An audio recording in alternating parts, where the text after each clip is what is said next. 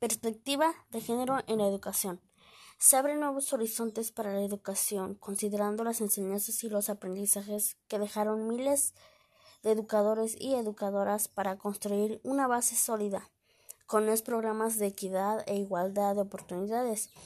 que brinden a los niños y a las niñas la capacidad y autonomía para crecer y así tener en mente una perspectiva de género que es muy importante en la educación ya que cada persona se desarrolla y piensa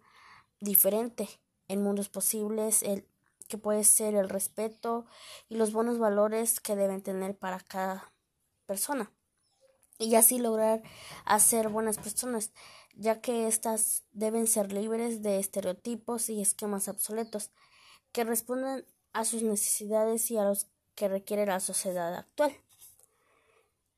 La perspectiva de género está basada en la teoría de género y se inscribe en el paradigma teórico, histórico y crítico, que permite analizar y comprender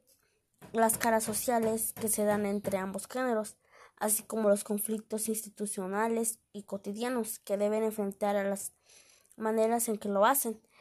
Hablar de género en educación se refiere a que los niños y niñas, mujeres y hombres sean capaces de comenzar a transformar patrones valorativos y de conducta que les permite efectivamente adquirir diferentes destrezas y habilidades, desde el respeto a las diferencias sexuales, la igualdad entre ellos mismos y de género,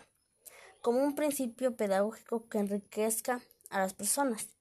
Son esos tipos supuestos, desde luego, el propósito de transversar la perspectiva de género como política pública. En la educación con perspectiva de género implica la formación de la nueva personalidad del individuo. Puede ser en este caso de los alumnos, ya que ellos van a la escuela con la intención de aprender nuevas cosas y saber los valores sobre nuestro, nuestra persona, sobre la equidad de género, igualdad, respeto, tolerancia, entre otros valores más, buscando alternativas que le permitan acceder de manera igualitaria a los servicios que brindan de manera del sistema educativo, que gradualmente se transforma y sin discriminación. En México, los aspirantes de la igualdad entre ambos sexos se encuentra reflejada en la legislación vigente de la perspectiva de género. Como conclusión, eh, podemos decir que para, para cualquier alumno que asista a la escuela debe,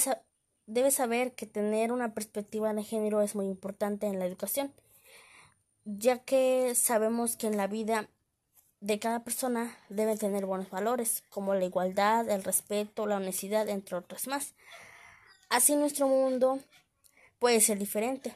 ya que en nuestro país y en otros países la perspectiva de géneros es muy diferente. Y esto debe ayudar a la gente, ya que debe tener en cuenta que entre personas debe haber un respeto para llegar a ser personas buenas en nuestra vida.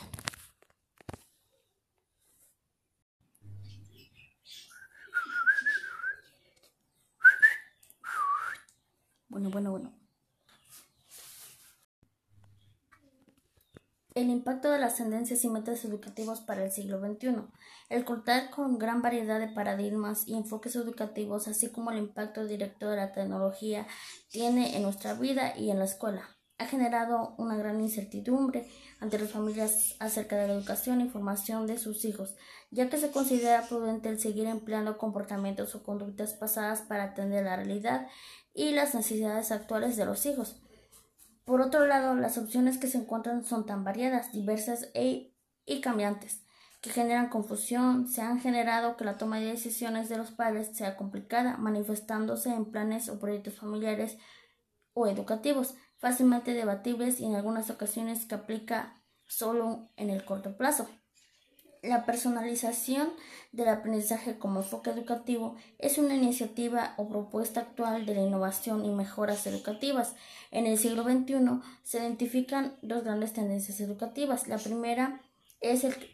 que apunta al uso de la tecnología y plataformas digitales para impactar en el proceso de enseñanza-aprendizaje, dejando de lado el currículo y la intervención del docente, y la segunda que pone en el centro personalizado del aprendizaje del alumno, integrado al profesor, al currículo y al contexto dentro del proceso. Las características que sustentan el modelo pedagógico son sitúa al alumno y el aprendizaje en el centro de la educación educativa. Se reconoce el protagonismo del alumno para lograr aprendizajes profundos y significativos. Se asume la relación maestro-alumno como una relación fundamental para lograr, lograr este proceso de una manera intencional y potencializadora de las capacidades personales de acuerdo al proceso de madurez y de desarrollo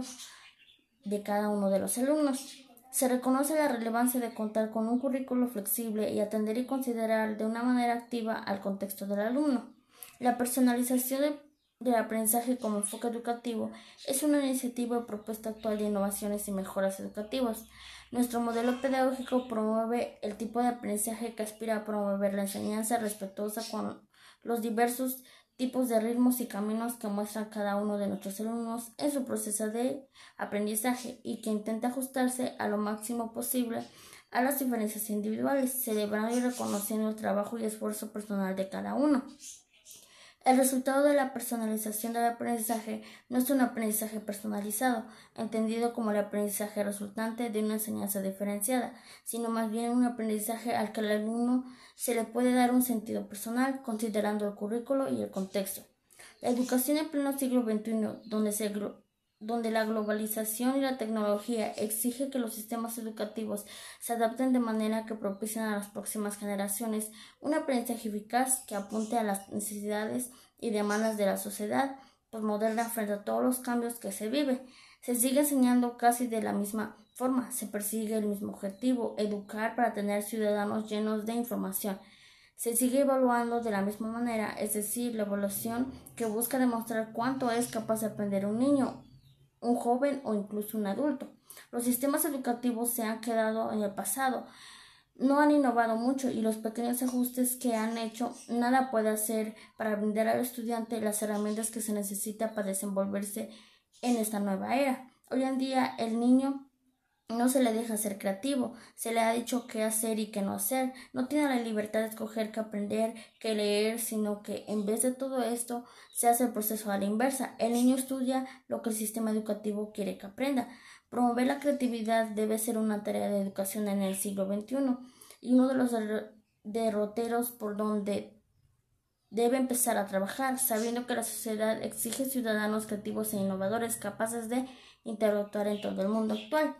También es necesario que desde la escuela se apunte al desarrollo emocional, puesto que este favorece que una persona esté altamente educada para afrontar los retos de la vida y mejorar el bienestar personal y social. La educación actual debe promover la creatividad, el desarrollo emocional, la crítica, las competencias en tecnologías de la información y la comunicación, la autonomía, la innovación desde un enfoque basado en las necesidades reales que demanda la sociedad postmoderna. Las escuelas deben apostar a una educación que se incruste con la realidad, motivando e impulsando la pasión a nuevos aprendizajes.